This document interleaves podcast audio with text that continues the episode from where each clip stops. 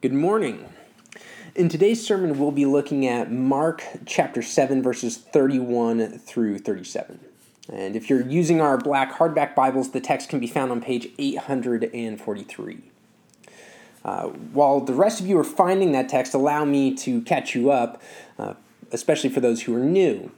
We've been preaching through the Gospel of Mark, and though we took a break last week, prior to that, we were in Mark chapter 7, which we're wrapping up today.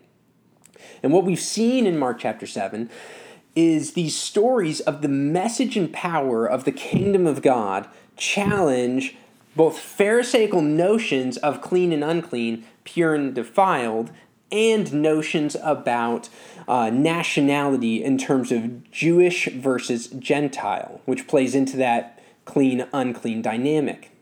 In fact, what we've seen is Jesus emphatically making the point that external moral codes cannot make one clean, nor does one's demographic status make one clean.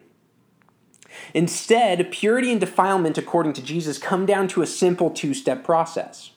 The first step is to acknowledge that you're unclean, whether you're Jew or Gentile, whether you've kept some sort of culturally fabricated moral code or not. You acknowledge that you're clean, you or you're unclean, you acknowledge that you're impure, and that you're a sinner, and that the standard is not this moral code, but rather is a God so holy he can't abide the presence of sin.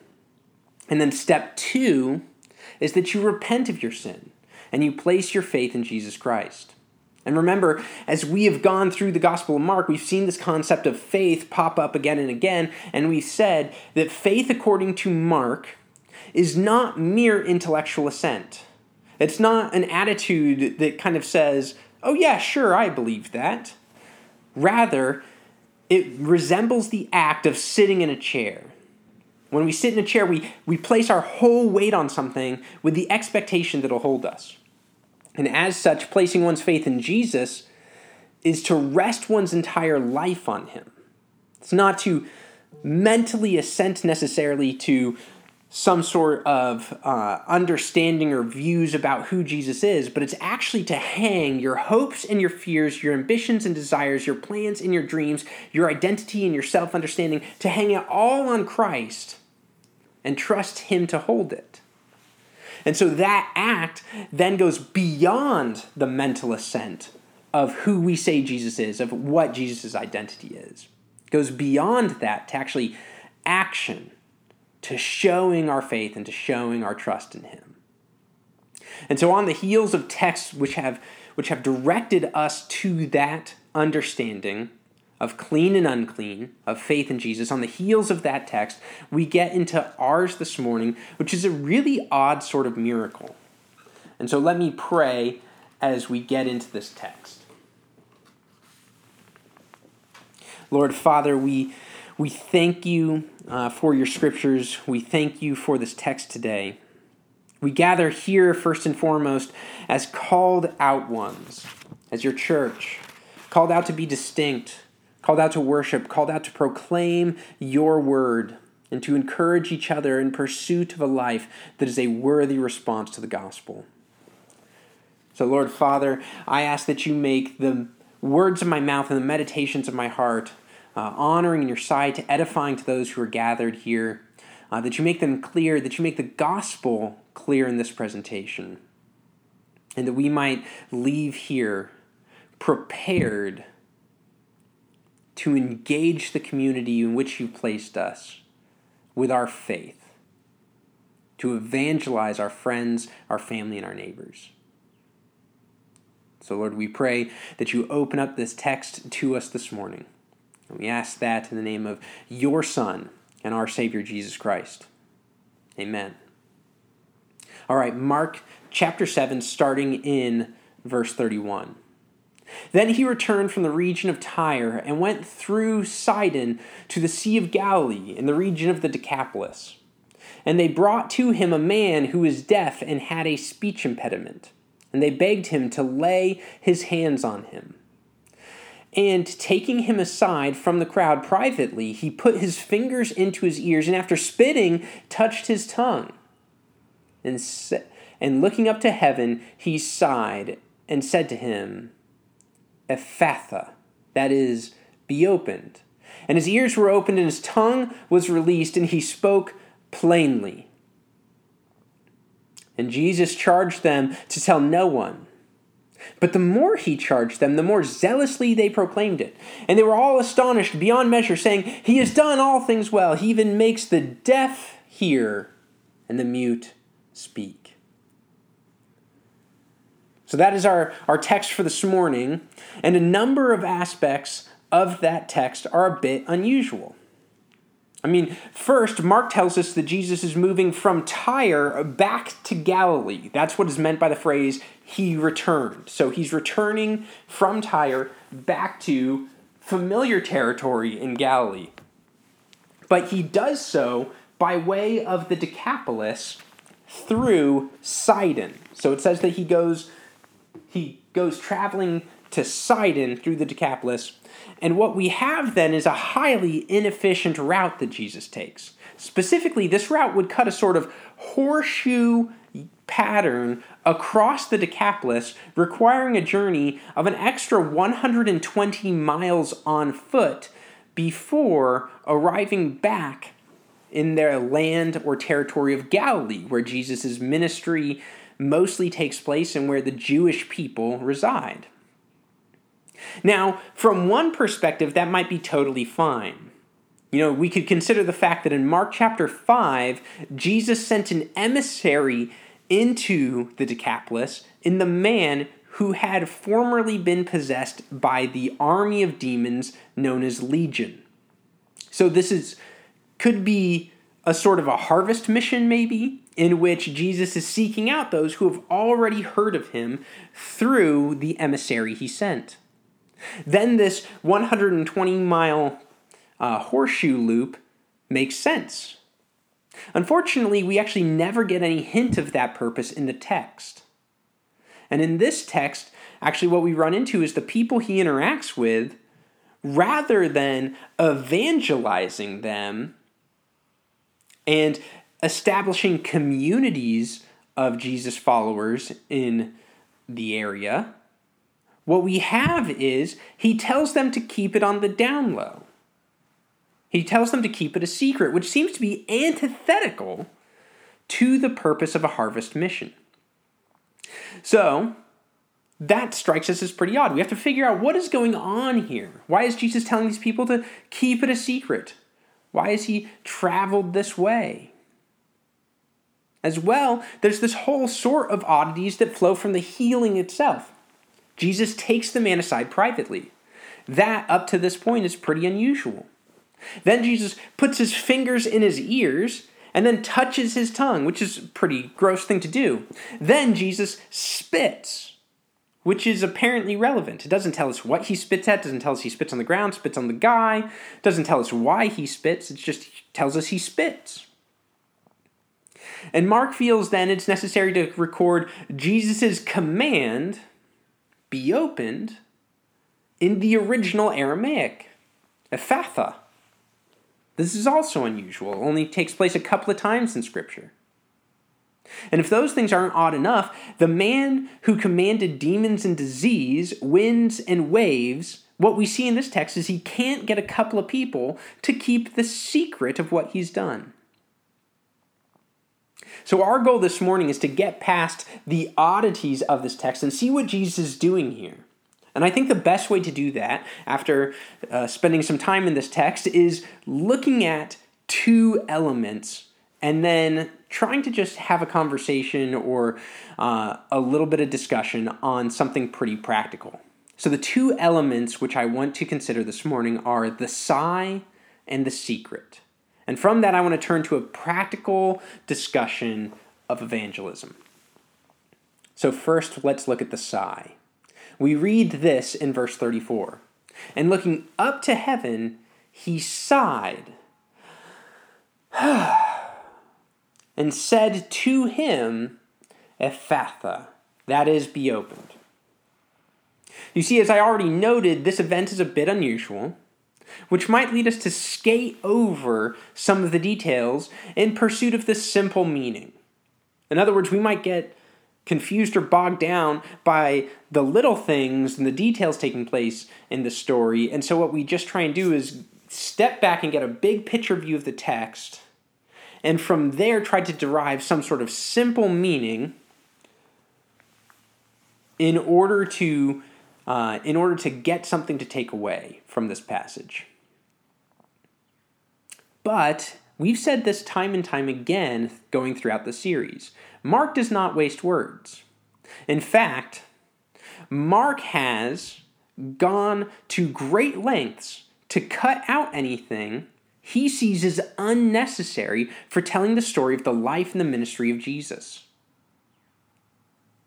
So when Mark includes a pretty small detail, we should ask the question why does Mark include it? Why does he feel it necessary in this text to record the fact that Jesus sighed? The only explanation I can fathom is that the sigh carries meaning, and it communicates something about the nature and identity of Jesus. One commentator notes that there have been a number of theories put forward to what the meaning and purpose of the sigh might be. So, just to quote him, the sigh or groan in this text is puzzling and has been variously interpreted as one, part of a magical procedure or incantation, two, the exhalation of breath, which carries the life force and so the power to heal. Three, an expression of deep compassion for a sufferer or heartache at the ravages of disease. Four, an indication of strain or emotional involvement in healing.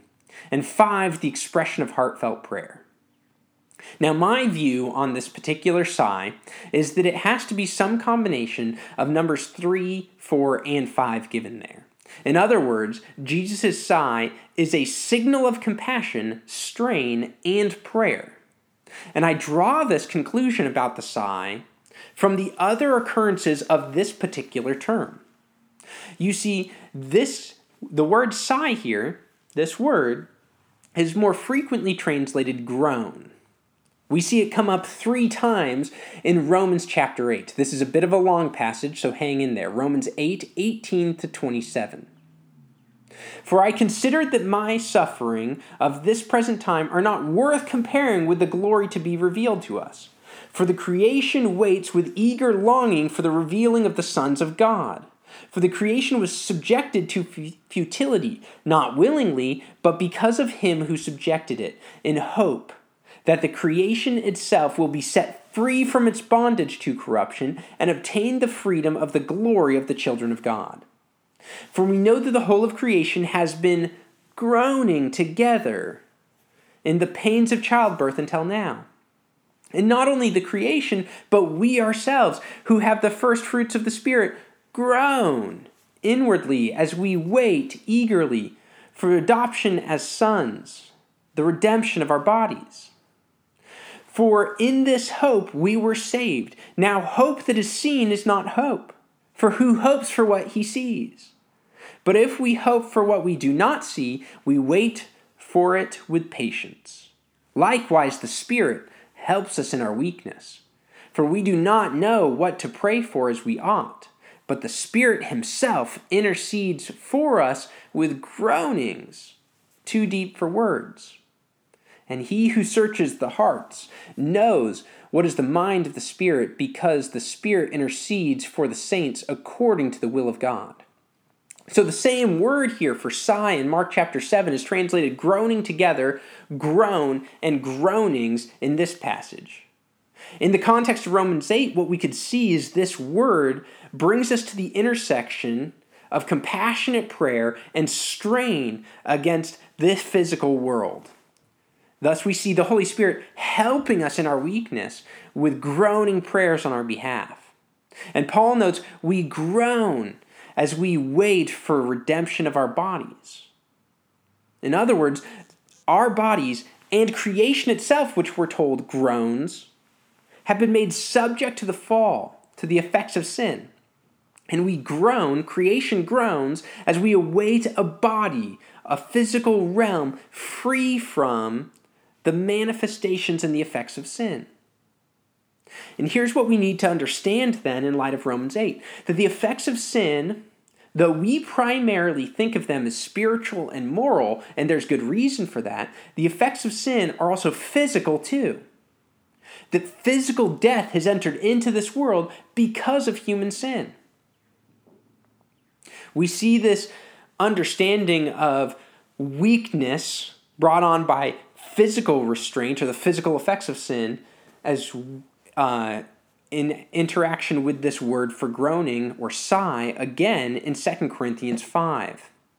In verses 1 to 4, we read this For we know that if the tent that has been our earthly home is destroyed, we have a building from God, a house not made with hands, eternal in the heavens. For in this tent, and here he's speaking of his body, the physical body when he refers to the tent, for in this tent we groan, longing to be put in our heavenly dwelling. If indeed by putting it off we may not be found naked. For while we are still in this tent, we groan, being burdened, not that we be unclothed, meaning he doesn't want his physical body to be done away with so that his spirit can be free. That would be more Gnostic, which Paul writes against in the book of Colossians as we preached through earlier. But rather, he says, For we still wait in this tent, we groan, being burdened, not that we be unclothed, but that we be further clothed, so that what is mortal may be swallowed up by life. Here, Paul mentions groaning because of what we await for in heaven. We await these redeemed bodies, bodies that are free from the effects of sin, free from decay and death. But in these bodies, we experience sore muscles, pain, arthritis, we experience incompetence in terms of what our physical bodies can do in lining up with our desires. Our physical bodies are restrained and corroded by the effects of sin. One more, Hebrews 13, 17. Obey your leaders and submit to them, for they are keeping watch over your souls as those who will have to give an account. Let them do this with joy, not with groaning, for that would be of no advantage. Here, and I admit this passage is mildly self serving for me, the author of Hebrews instructs his readers not to be the sort of a congregation which causes groanings from their pastors and elders. We could pretty easily gloss the term groanings here to be similar or um, to, to go along with exhaustion, burden, or weariness in the midst of the pastor or elders doing compassionate ministry. So, if we take that understanding, if we take that brief word study where we've looked at six times this word has appeared, and we understand what it means, and we carry that into Mark 7, then what we would see is Jesus' eye carries the two associations of compassionate ministry. He's ministering to the man in front of him, the blind or the deaf and mute man, and the burdens of the fallen world. The man is deaf and mute because of the physical effects of sin. When Jesus sees this man, he sees this man is not the way he is supposed to be. He is not supposed to be deaf. He is not supposed to be mute. And so, applying the context here, we can understand Jesus' sigh is a prayerful exhalation in the course of a ministry action which undoes the results of the fall. He is pushing back the effects of sin and restoring properly working created order to this man's life. This is something that Mark hints at, not only with Jesus' sigh, but also a pretty thinly veiled reference to Genesis 1. You see, he concludes this telling of the story by saying, And they were all astonished beyond measure, saying, He has done all things well. Well, this language echoes Genesis 1:31, where we see God saw everything he had made and behold it was very good. Very similar language taking place in those two texts. The subtext then is that the personification of the creative force of God, the Logos, the Word made flesh, is restoring the created order which God willed and which He, the pre incarnate Christ, the Logos, the Word of God, brought about. So now I think I can hear some of you thinking, come on, Tyler, that is a lot of freight for a sigh to carry. And maybe, but consider what's taking place in this text. I know. We're looking at just a sigh. But really look at what's going on. The deaf has his hearing restored. The mute has his power of speech back. In the next chapter, Jesus will give a blind man his sight back. A similar miracle. These are no mere party tricks. As we've talked about Jesus' miracles being time and time again, they go beyond anything a human could simply do.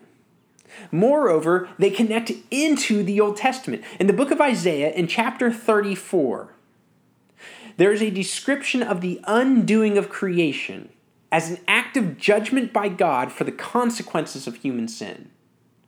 So, what's taking place there is sin has entered the world, and God says, because of this, the created order is actually breaking down. But then in the next chapter, in Isaiah 35, Isaiah preaches the restorative grace of God. And he gives us this description in verses 2 through 6. We read this earlier in this in the uh, service, but I'll read it again for us. They shall see the glory of the Lord, the majesty of our God. Strengthen the weak hands, make firm the feeble knees. Say to those who have an anxious heart, Be strong, fear not. Behold, your God will come with vengeance, with the recompense of God. He will come and save you. Then the eyes of the blind shall be opened, and the ears of the deaf unstopped. Then shall the lame man leap like a deer, and the tongue of the mute sing for joy. Do you see that? Do you see when the prophet Isaiah, under the inspiration of the Holy Spirit, takes up his pen to write of the grace and mercy of God on sinful man and on the groaning creation? What he is writing about is the ministry of Jesus. Oh. And let's not forget Isaiah 35, verse 10. Just a few verses later on in the passage, we read, and the ransomed of the Lord shall return and come to Zion with singing. Everlasting joy shall be on their heads, and they shall obtain gladness and joy, sorrow, and get this sighing shall flee away. Sighing shall flee away. The sort spoken of there is the burden, sorrow, and groaning of the fallen world. You see, if we were to take Isaiah 35 and Mark 7 and overlap them, what we could say is happening there is that Jesus is sighing so that our sighing may one day cease.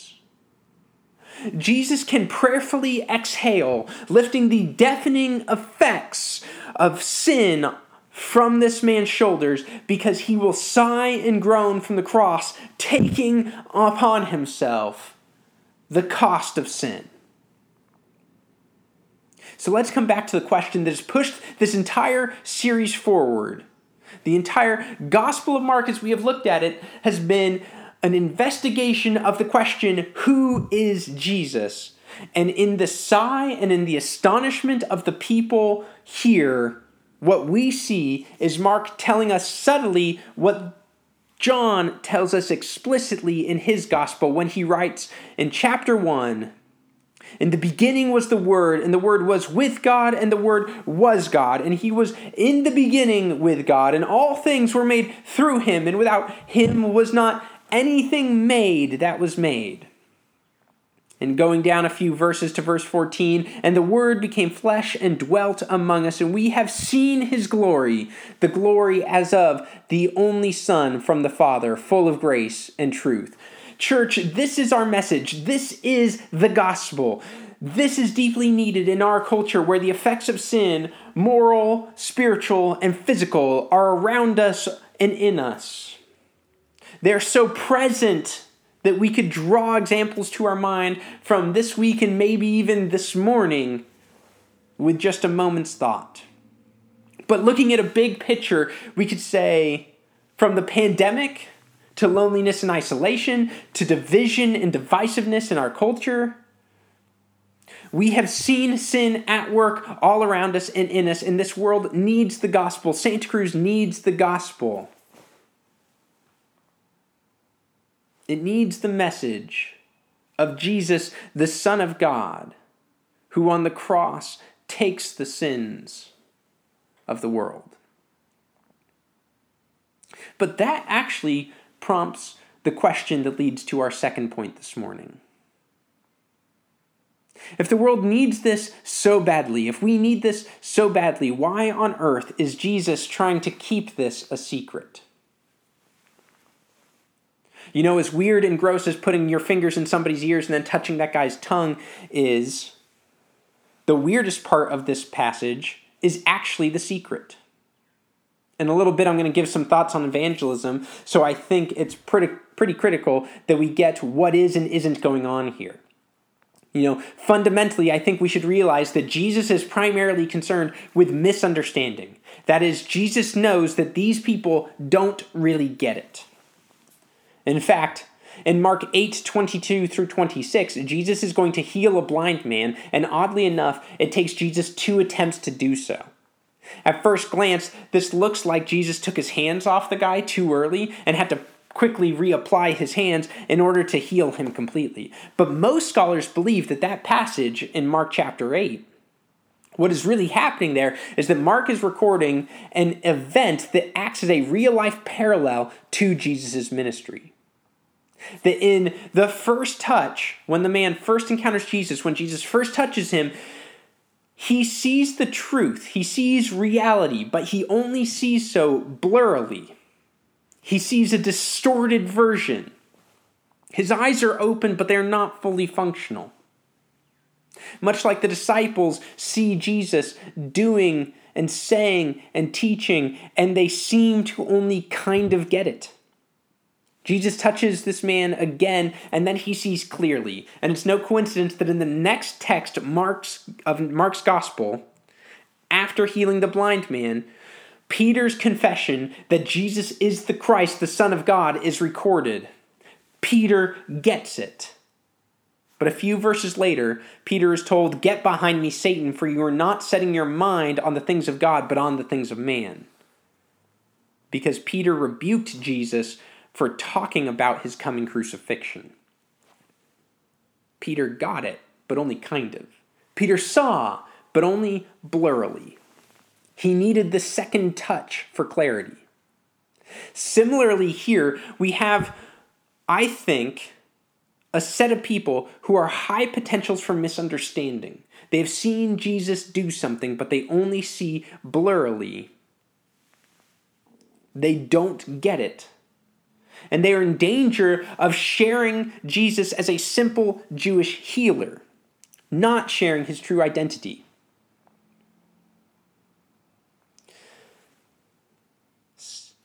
So I think it's helpful to contrast what's taking place here with the emissary I mentioned before from Mark chapter 5.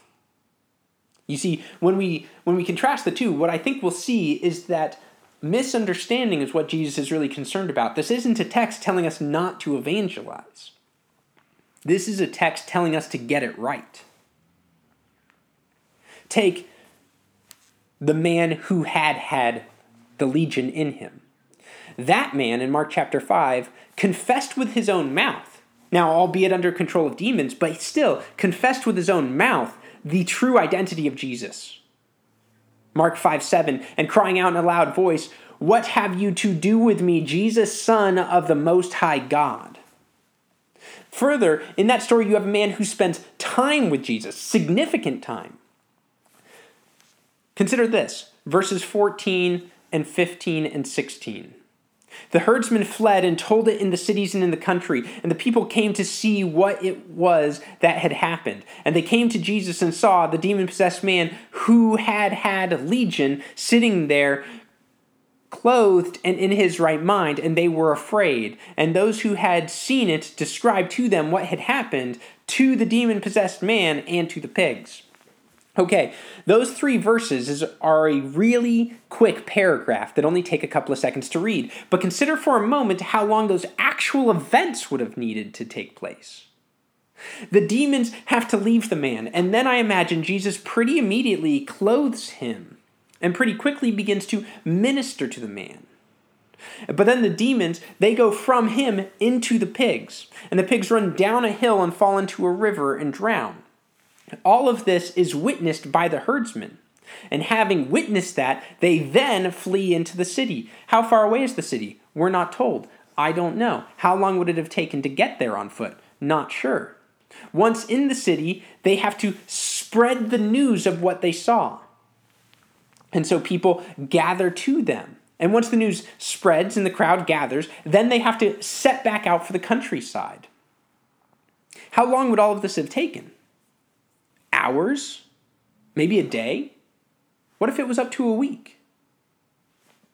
That whole time, this man is with Jesus, sitting at his feet, learning from him, experiencing him. And he is doing so in such a way that when Jesus goes to leave, the man wants to get in the boat with him. Let's add another thing to the mix in terms of contrasting Mark 7 with Mark 5. There's no comment about the desire of the people in Mark 7 to follow Jesus, to go with him, to be his disciples. Oh, and one more thing. These men actually refuse to obey Jesus. Sure, they share what he did, but they do so against Jesus' own admonition. In fact, the text implies that not only do they not obey him once, that they recurringly and with increasing emphasis disobey him. Jesus charged them to tell no one, verse 36 says, and going on it says, but the more he charged them, the more zealously they proclaimed it. In other words, they grew obstinate in their disobedience, rather than merely being overly enthusiastic and then calming down once Jesus told them not to say anything. They share more fervently. By contrast, in Mark chapter 5, you have the man who had had legion want to follow Jesus, want to get in the boat with Jesus, but Jesus turns him down. He disappoints the man. And yet, that man still obeys Jesus. And he goes back to the Decapolis to share what God has done with him as Jesus instructed him to. He obeys and proclaims. So I point all of this out just to show us that there is substantial reason to believe that the purpose of the secret here is not because Jesus doesn't want people to share the gospel, but rather because they would not have understood the gospel. They would not have understood the nature and identity of Jesus. These guys don't get it, and so Jesus tries to quiet them down. And in fact, he does so in such language that it makes us think that if Jesus wasn't fulfilling Isaiah 35, in which he gives the deaf the ability to hear, he gives the mute the ability to speak, he probably would have made them mute, remove their ability to speak, just to stop them from sharing. I point all of this out in order to continue to beat the drum that we need to work hard to understand who Jesus is. We need to get Jesus right. And we need to do so not as mere doctrinal exercises, although having correct doctrine is important, but we need to get this right because the people of Santa Cruz need to hear the gospel and they need to meet the real and resurrected Lord Jesus, not some fabricated version of him that is more culturally acceptable, that is more friendly and warmer, they need to meet the real one. We as a church have, by the grace of God, experienced some growth over the past few months.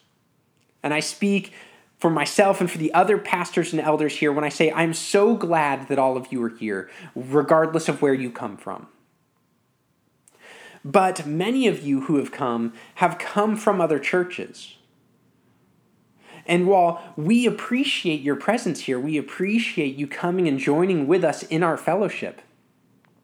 I just want to note that we don't first and foremost want to see growth because people are leaving other churches to come here. We first and foremost want to see growth because the congregation of Santa Cruz Baptist Church is making disciples of Jesus out of previously non Christian family, friends, and neighbors. In other words, we want to see growth in our church and in other gospel believing churches because of evangelism.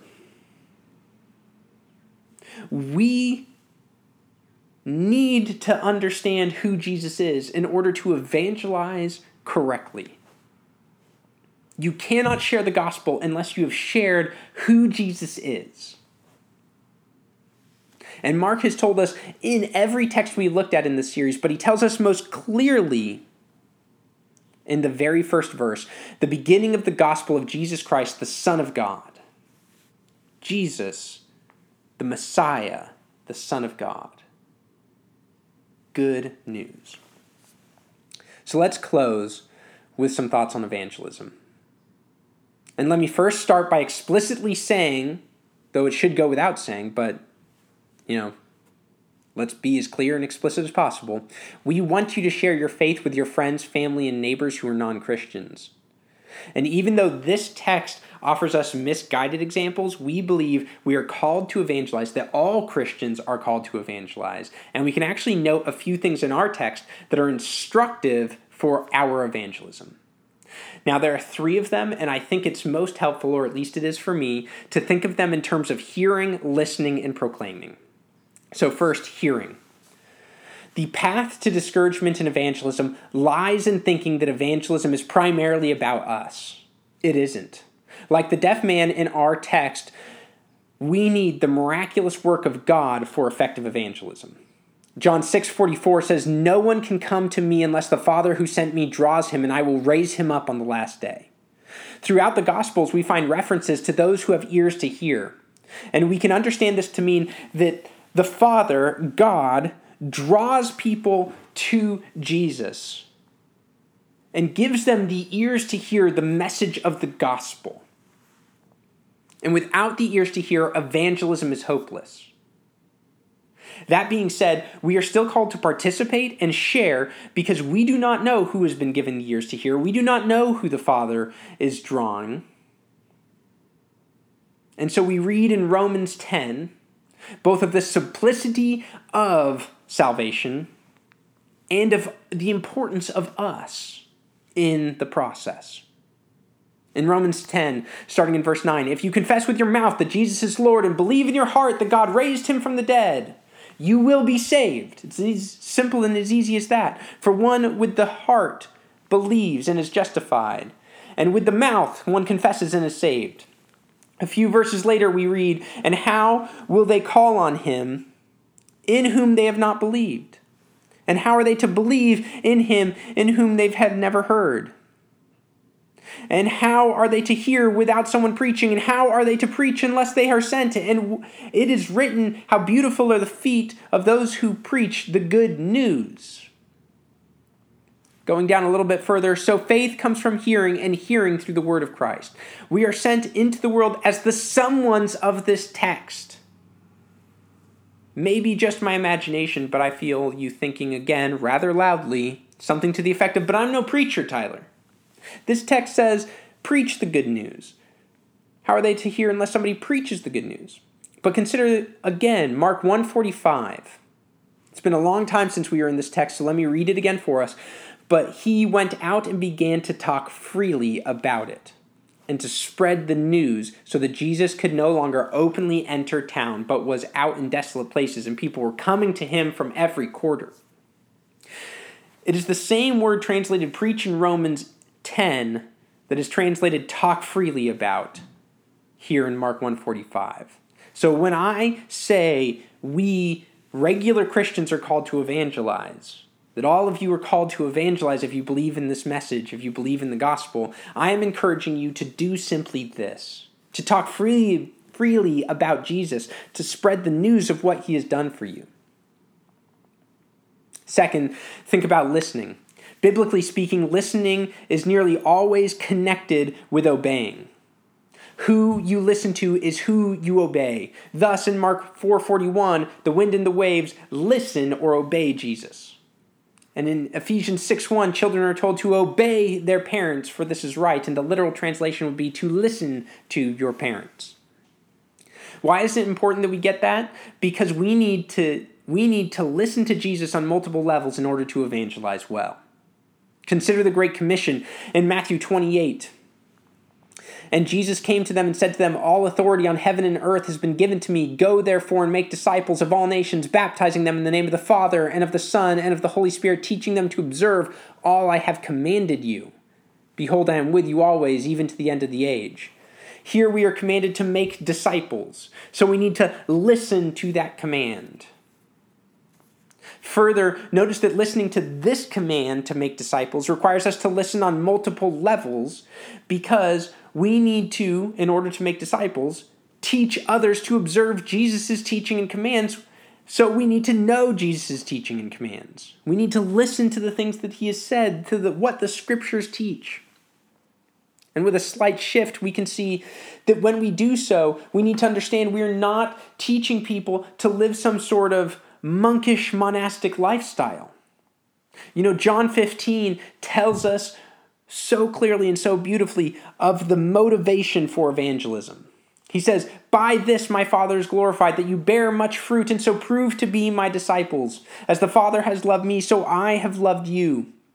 Abide in my love. If you keep my commandments, you will abide in my love, just as I have kept my Father's commandments and abide in his love. These things I have spoken to you, that my joy may be in you and that your joy may be full. Here we see several motivations that are to be lived out in obedience as we listen to Christ's commands. That the Father is glorified is one of our motivations. That we abide in the love of Christ is one of our motivations. And that our joy may be full and Christ's joy may be in us is a motivation. You see, this passage is the PR campaign of the Christian faith. Yes, the Christian faith calls us to die to ourselves. Yes, the Christian faith calls us to discipline ourselves. Yes, the Christian faith calls us to put others first. But to adhere to, to keep, to listen to such commands is not some sort of monkish self denial, but is rather to enter into the love and joy, the peace of Christ. And evangelism is substantially easier if you understand that you're calling people to that. Third and finally, proclaiming. As we have already alluded to this, but this is not limited to public speech. Proclaiming is most frequent and most effective in relational discussions. Again, let us look to the man whom Jesus cast the legion of demons out of. Jesus told him in verse 20 to go and proclaim to his family and friends in his home in the Decapolis what God had done for him. Notice Jesus doesn't go tell him to stand on some street corner. He tells him to go home, to go to his friends. This is a relational conversation, and Jesus is simply telling him when you interact with your friends, draw me into it. Tell them of what I have done for you. Similarly, in Acts 8, we are told that a great persecution against the church in Jerusalem sent and scattered the normal Christians throughout Judea and Samaria. It scattered all except the apostles. Continuing on, we're told that those who were scattered went about preaching the word. So it was the ordinary Christians, not the apostles, that moved the gospel beyond Jerusalem. There's so much to say about evangelism, and we could be discussing it for a long time, and we will discuss some of it at the up and coming members meeting tonight in preparation for our Christmas tree event. But I think it's best to end by praying for Santa Cruz. To simply draw to a conclusion by asking God to soften the hearts of our community and to give them ears to hear Ears to hear how Christians are thankful for the work of Christ on their behalf in their lives. Ears to hear how we have hope as we await the kingdom of Christ in a chaotic world. Ears to hear how the joy of the celebration of the birth of Christ renews our hope. Ears to hear how the good news that God has provided more than a fresh start at the beginning of each new year, but has actually accomplished our salvation for us, and that He wills and works in us for His good pleasure in our sanctification. And so, to that end, let us pray that Santa Cruz have the ears to hear. Let us pray that Christ put our groaning to rest and grant us deeper understanding of who he is.